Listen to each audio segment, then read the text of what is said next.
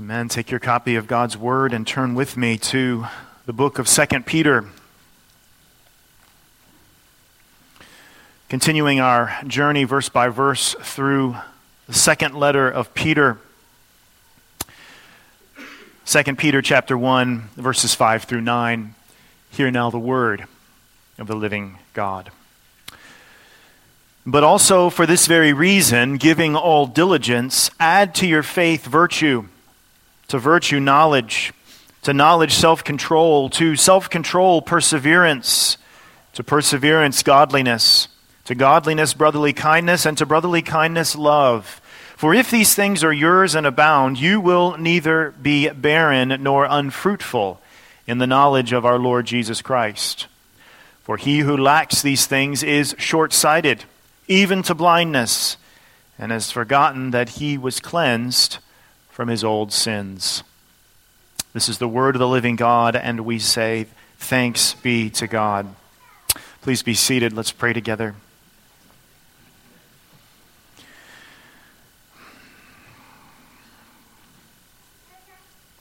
Now, O Lord, we pray that the voice of Christ might be made known to his sheep that the Holy Spirit may incline our hearts and minds and affections to receive this word, that you, the triune God, one and three, would be glorified, and that we, your people, would be edified.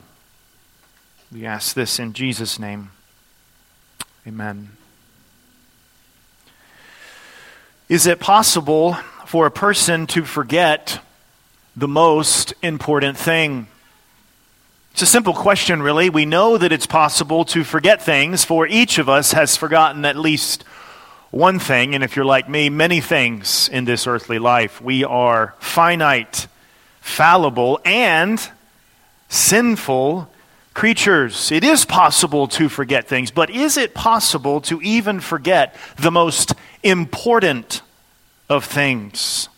Verse 9 of our text says that an individual who lacks the things that this passage of Scripture calls us to add to our faith, this one has, quote, forgotten that he was cleansed from his old sins, end quote.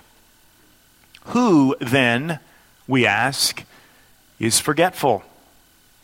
Well, according to Peter, writing under the inspiration of the Holy Spirit, it is the one who does not add to their faith. But what are we to add? Well, the text tells us we are to add virtue and knowledge and self control and perseverance and godliness and brotherly kindness and love. But we just sang a moment ago that there is no work that we must add to stand before his throne.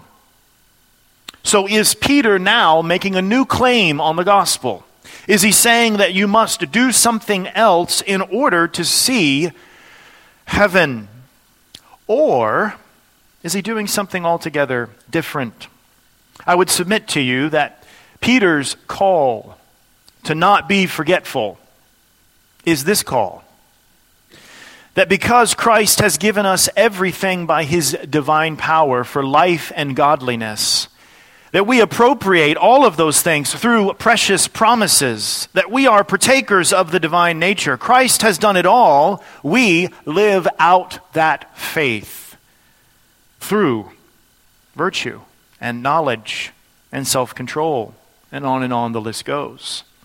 But we need not be afraid of this word, add.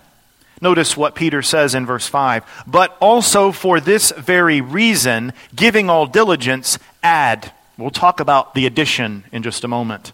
But notice this whole thing begins in verse 5 with the phrase, for this reason.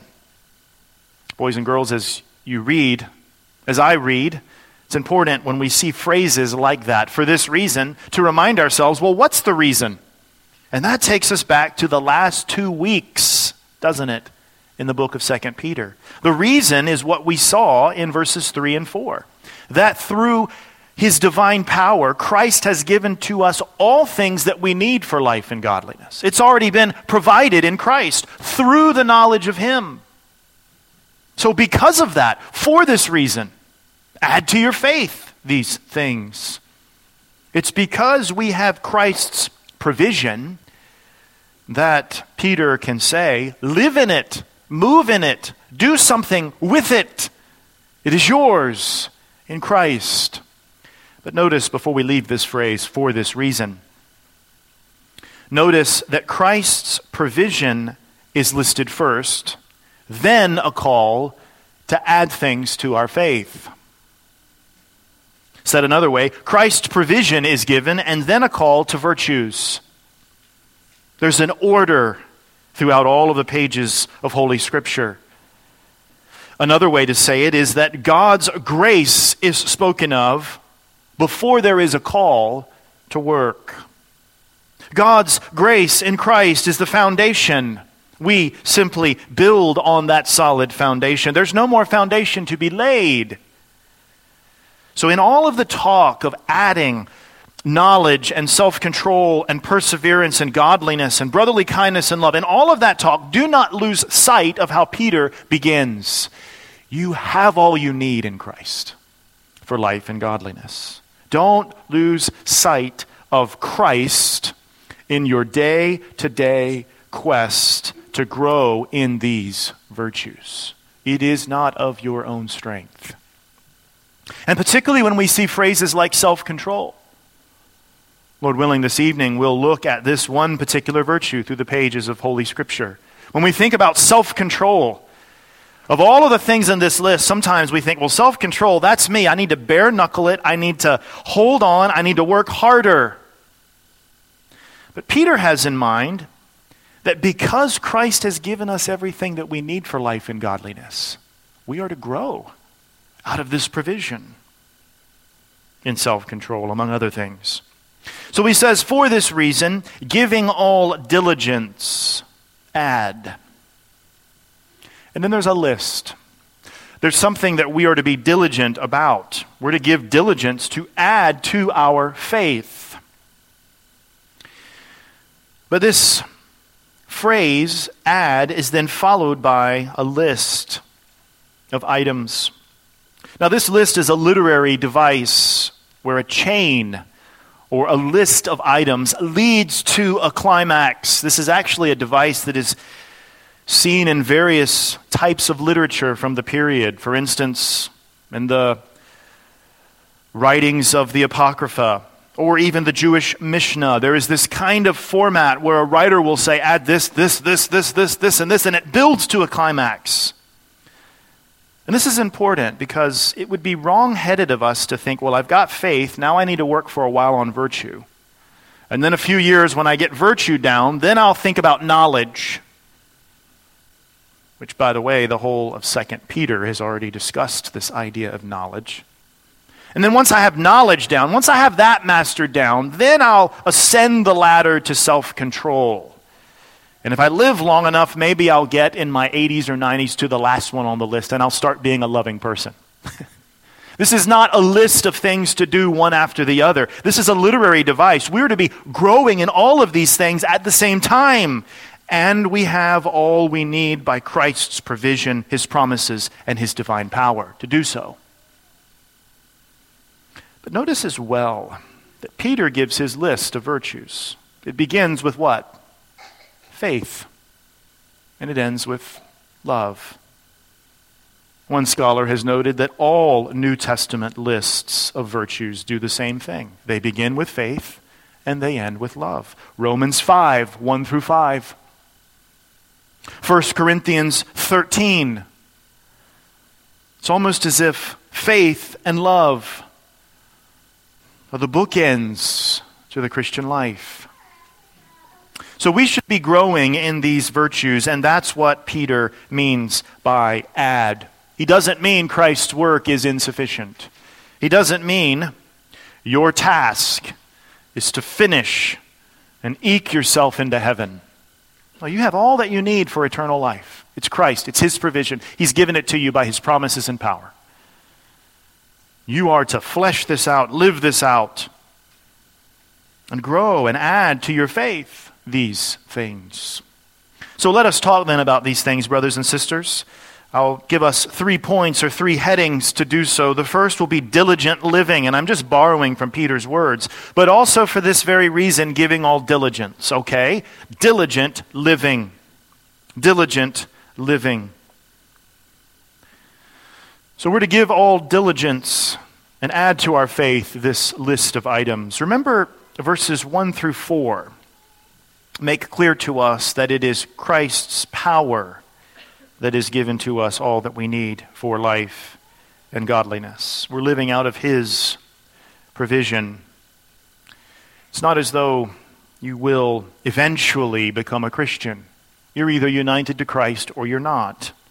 In union with Christ, His righteous record becoming yours by faith, your unrighteous record having been taken by Him by faith, you now stand before God clothed in the pure, pristine, perfect, and sufficient, eternally righteousness of Christ. That's who you are. But you are to add and live in in this Christian life a variety of things. Things that you don't naturally have in full measure by birth. I hate to break it to you, but you weren't born perfectly virtuous. You don't know everything there is to know and how to live accordingly. No offense. None of you is perfect at self control, neither am I. Your patience, for as we'll see, that's probably the kind of way that we would interpret that word perseverance. Your patience sometimes, or a lot of the times, is lacking. Some of you are more godly than others. Some of us are less godly than you. Your brotherly kindness is not something that you regularly have that you don't have to work at by the Spirit's aid. And in keeping with just about every page of Scripture, you need to love your brothers and sisters more than you currently do. This is what Peter is saying. Christ has provided all things necessary and now we're going to use that for the glory of Christ. Several years ago, I gifted my wife with a set of French cookware. I know some of you, that doesn't sound romantic. You know, you, Pastor, you, the, the, romantic gift that you give your wife is something to cook with? I mean, but trust me, it's what she wanted and she loves. And that cookware is complete. It is what it is. There's nothing that we add to that cookware. It just is what it is. We don't have to add minerals. We don't have to add copper for it. It's just copper. That's just what it is. But what we do with them, what she does with them more than anyone else, but what our family does with them is we cook with them. We add to them a whole host of things. And beautiful meals come to the table because the cookware is there, but we're adding to it. And that's what the Christian life is it's adding to our faith. This faith that Peter says is precious virtue and knowledge and self control. Let's look then at this diligent living. Faith here, add to your faith virtue. Faith would be personal trust. Hebrews 11 reminds us that without faith it is impossible to please God. Faith is the evidence, the conviction of things not seen that things of the spiritual realm, things of spiritual varieties, have become evident to us where they weren't evident before. And we trust the person who brings the revelation of those things, Jesus Christ. That's faith. Sometimes we say, is that person in the faith? Meaning, do they have the right doctrine? Do they have a right saving understanding of what is true and what is not. But here, it's not so much the faith, but your faith, your personal resting in Christ. Now, we're to add to that virtue. You could say that virtue is moral excellence. It's used in chapter 1, verse 3, isn't it? There, Peter says, as his divine power has given to us all things that pertain to life and godliness, through the knowledge of him who called us by glory and virtue. And probably a majority of commentators would say that word virtue there is Christ's glory and virtue. He's called us according to that. So we're to be growing in virtue. We're to be virtuous people. But in addition to faith and virtue, we are to have knowledge knowledge of God's word and ways in Christ. We're to be growing in knowledge.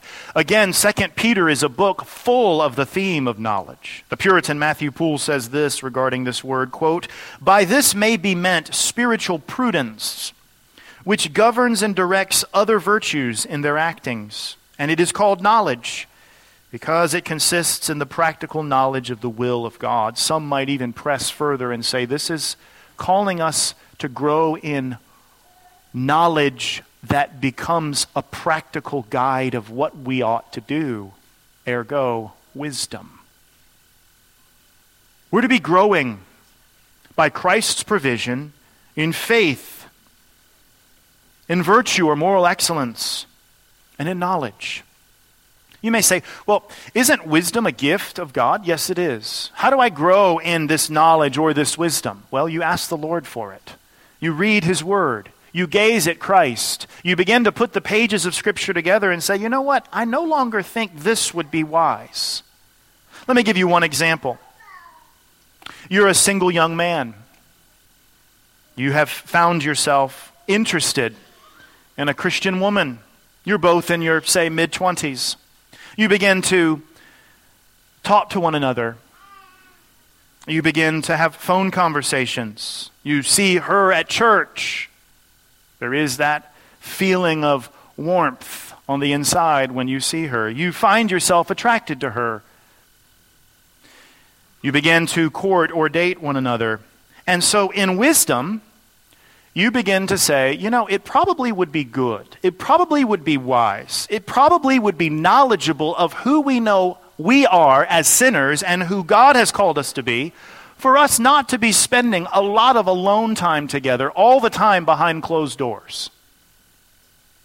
Now, in that moment, you're making a decision of, about who you know you are as a sinner who has a Savior and what is wise, where you're able to be tempted, how God's Word would inform what is the most appropriate path to take.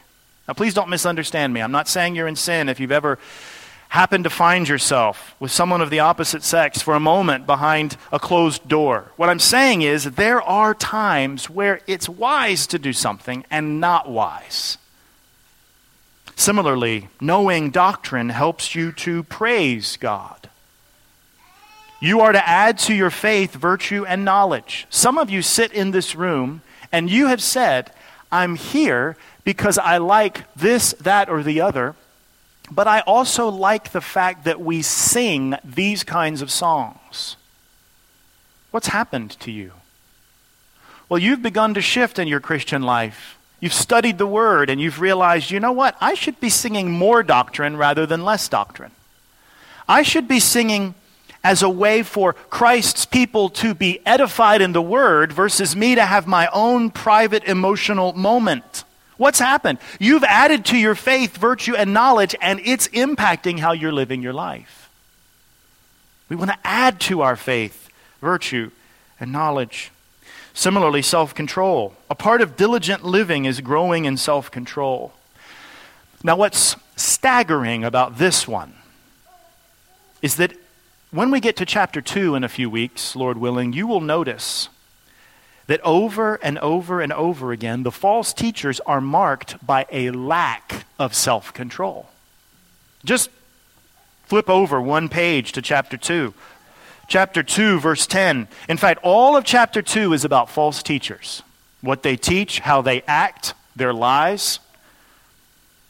Listen to how they're described. 2 Peter 2:10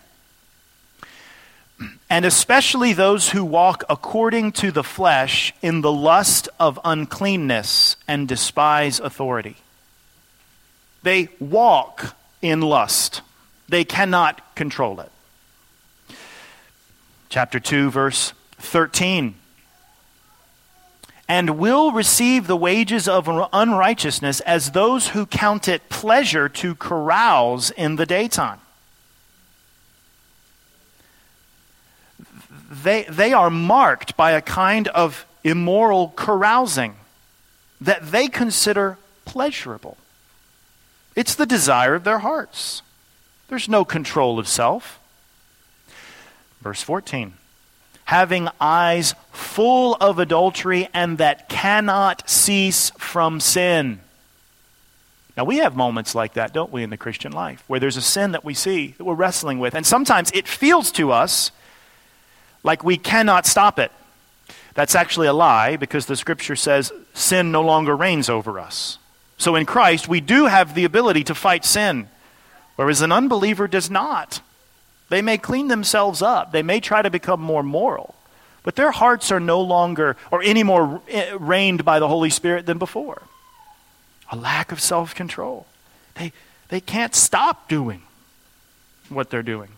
Verse 19 While they promise them liberty, they themselves are slaves of corruption. You know what a major form of the lack of self control feels like? Slavery. I just can't. Interesting. Peter says, grow in faith, virtue, knowledge, and self control. Perseverance. This could be translated patience or endurance. I know that when we see that word as Reformed or Calvinistic people. Every time we see the word perseverance, we think perseverance of the saints. Once a person is truly saved, they will persevere to the end. And that is absolutely true. But here, I think the virtue being talked about is the willingness to endure in life, the willingness to be patient.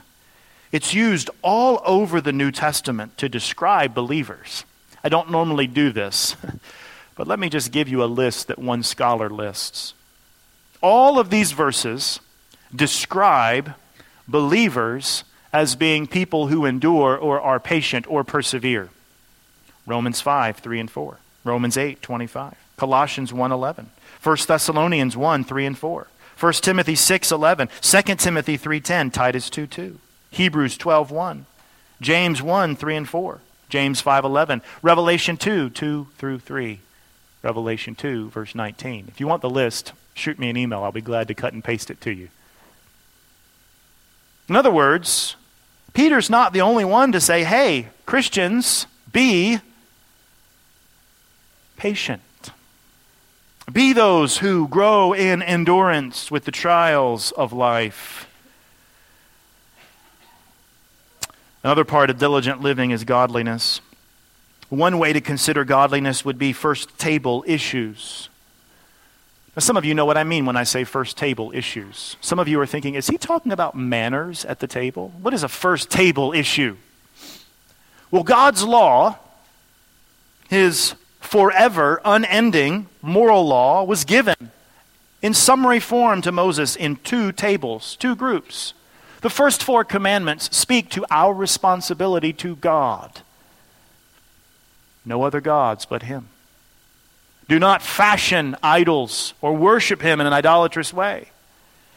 Revere His name and His attributes, and honor and keep holy His day. That's the first table. The second table is, well, commandments 5 through 10, and they really talk about how I'm to treat you and you're to treat me.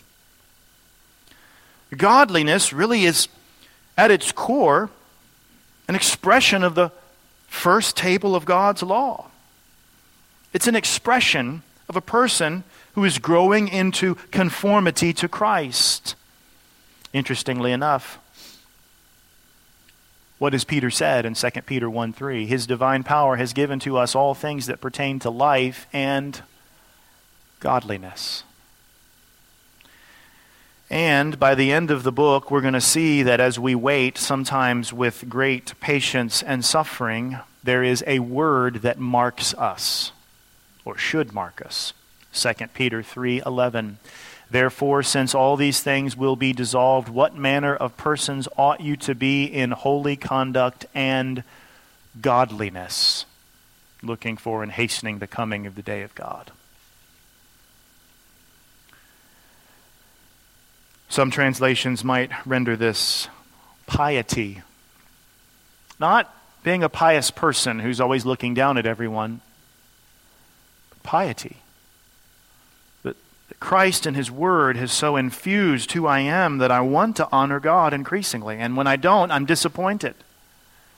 That I love God's ways. It's the cry of the psalmist Oh, how I love your law. It's an expression of Psalm 1.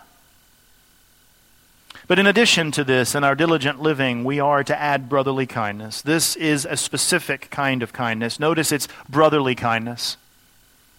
At its core, this would be loving other Christians, loving brothers and sisters in the faith. A question for us this morning. We have faith in the Lord Jesus Christ, but do we love those for whom he's died? Do you, do you love the family, so to speak?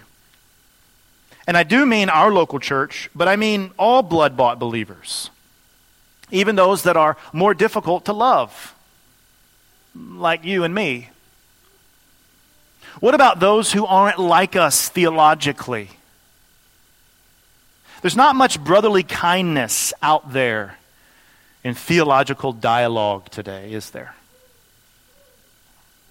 I may disagree with an interpretation that you have of Scripture, but Christ spread his arms wide and bled for you.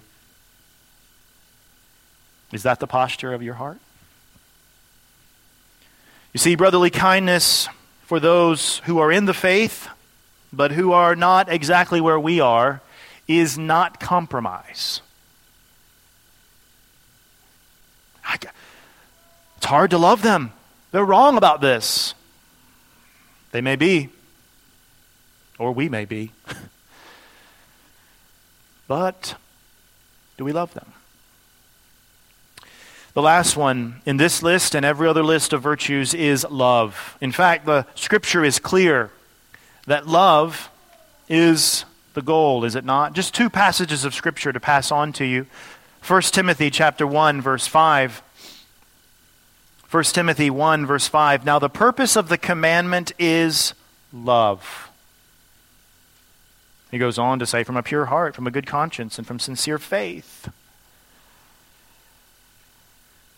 How about what Paul writes elsewhere in Colossians? Colossians chapter 3 and verse 14. There we hear these words, Colossians 3:14, but above all these things put on love, which is the bond of perfection. So, diligent living looks like a person who says, Christ has provided to me through knowledge of him, by promises given to me through him, by his power, he's given to me all things necessary for eternal life and for godliness. So I want to grow in these kinds of biblical virtues, not because growing in them will be the ground of my salvation, but because it will display God's glorious work of salvation in me. So I want to live diligently. But then, Peter gives reasons for this. And this takes us to our second point, and that is fruitful knowledge. Look at verse 8. For if these things are yours and abound, you will be neither barren nor unfruitful in the knowledge of our Lord Jesus Christ. Now, if you're just joining us today, for the last few weeks, we've seen that knowledge of God, particularly in Christ, is really the main theme of this book. But Peter wants us to be fruitful in our knowledge. He wants us to have a knowledge that produces fruit. And in verse 8, he's saying, if you're living in all of these virtues, then you will be fruitful. You will not be barren nor unfruitful in the knowledge of our Lord Jesus Christ. Barren there could be viewed as youth, use, useless, slothful or lazy, ineffective, At the end of the day, don't we want to be fruitful for Christ? The other word there is the opposite of that unfruitful. not living according to our purpose. So he's given us all things that we need for life and godliness. We are to live diligently to add to our faith these things. And if we don't, we will be barren and unfruitful in the knowledge of our Lord Jesus Christ. Turn over to Paul's letter to the Philippians, Philippians chapter 2. Philippians chapter 2.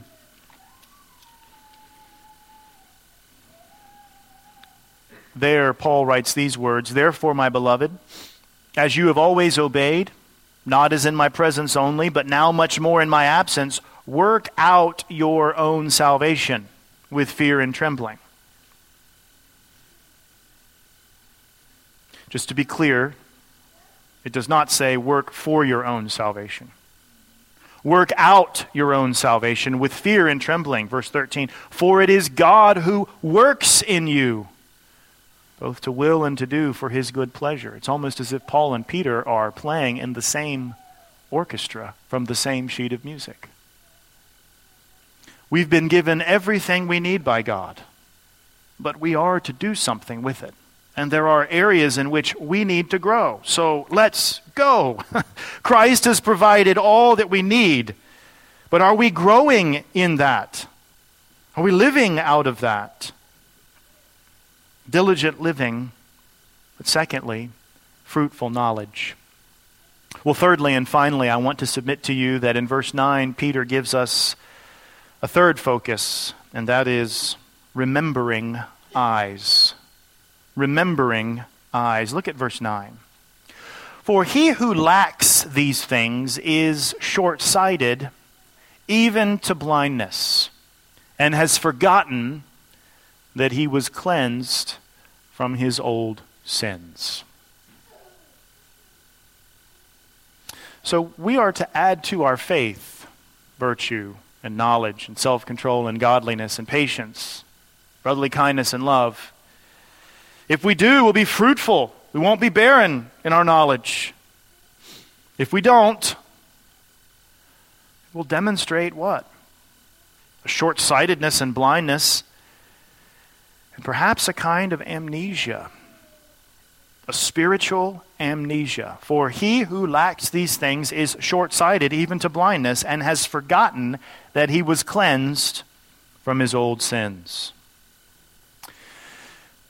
Now, I don't know if you've spent much time with 2 Peter 1, verse 9, but if you do and you read saints of old, you will find a mixed picture on what this verse means.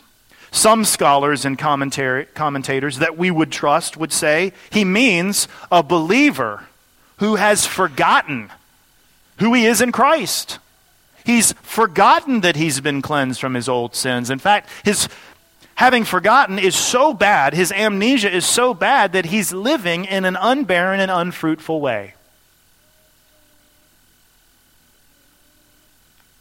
Other scholars would say that the blindness here, the short sightedness even to blindness, is pointing out that this person is saying that they're in Christ, but they've forgotten what the message of Christ actually is salvation from sins. And their life demonstrates that they don't actually have Christ. That would be individuals like John Calvin John Gill. It may not be satisfying for you this morning, but I'm going to submit to you that I kind of like the path that the Puritan Matthew Poole takes. Because on 2 Peter 1 9, he basically says, it could be this, or it could be that.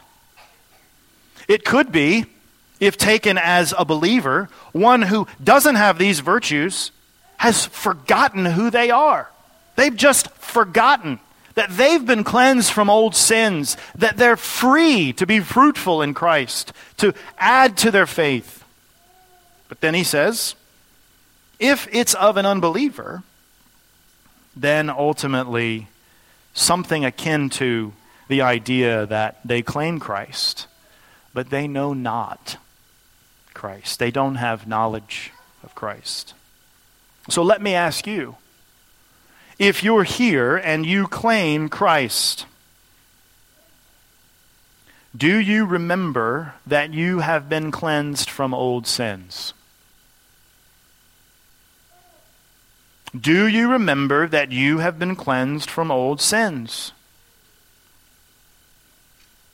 Do you have in view what Christ has done for you? That he lived a perfect life in your stead. He died on the cross. That his blood was spilt for your infractions. That he lovingly and willingly died for you.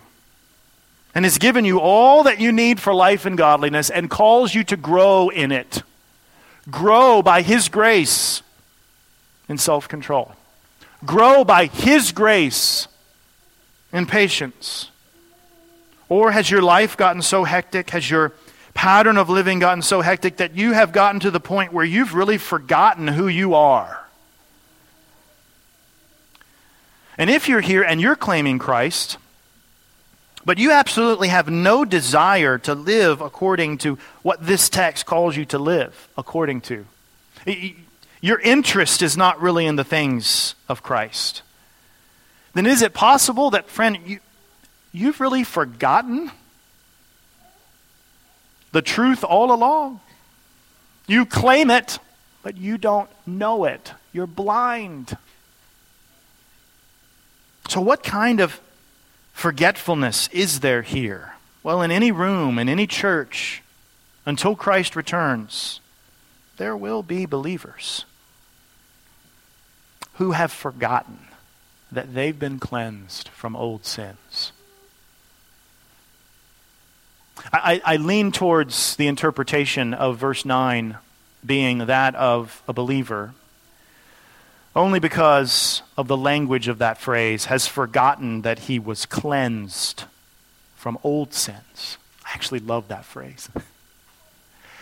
the old stuff, you've been cleansed from it if you're in Christ.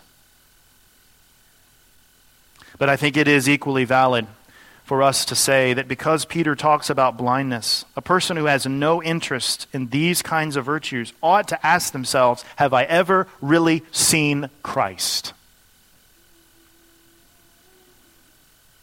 So look at this verse and ask yourself Do I have remembering eyes? Do I remember who Christ is, what he's done, and who I am in him? Do I remember that I've been cleansed from old sins? That I have everything that I need in Christ for life and godliness? If so, press in. Give diligence. Don't say to yourself, well, I haven't been diligent for the last three years. Away with the excuses of your past history. Today, say, because Christ has promised me in His Word that I have everything that I need for godliness, and I'm going to press into it. I'm going to pray when I don't love people. I'm going to seek to be patient. I'm going to go to brothers and sisters and say, Would you help me to be accountable? I am not a patient person. But it's out of love for Christ that I want to be fruitful. I don't want to be barren. I don't want to live as if I haven't ever actually seen Christ with my spiritual eyes. So often in the Christian life, what keeps us from moving forward is not that we're not saved, it's that we've returned to the old covenant works way of thinking. It's really about my performance. And day in and day out, we see a lack of performance, so this new day is nothing but a day to embrace failure. Have you forgotten that Christ died for all of your sins? You are free to remember who you are and to give diligent attention to these virtues. Is it possible to forget even the most important thing? If you're here and you're not in Christ, you're blind to the most important thing ever. That you are at war with a God who must punish your sins and he has sent his son to die for sinners like you. If you're here and your current journey in the Christian faith has been one where you haven't been diligent in considering these glorious fruit, there is absolutely no reason why, even today, you can't say, Bless God for his mercy in saving me. His mercy is new every morning. I want to press in today. Let's pray together. Living God, we pray that you would help us to give diligence to add things to our faith. But to do so remembering that it's by the promises and power of Christ that we have all that we need. So help us to unpack the glorious provision that Christ has made and to put these things into place. Grow in us, O Lord, these virtues. Help us, we ask. We pray for any who are here who do not know Christ. May they come to see him and savor him as their Savior. In Jesus' name, amen.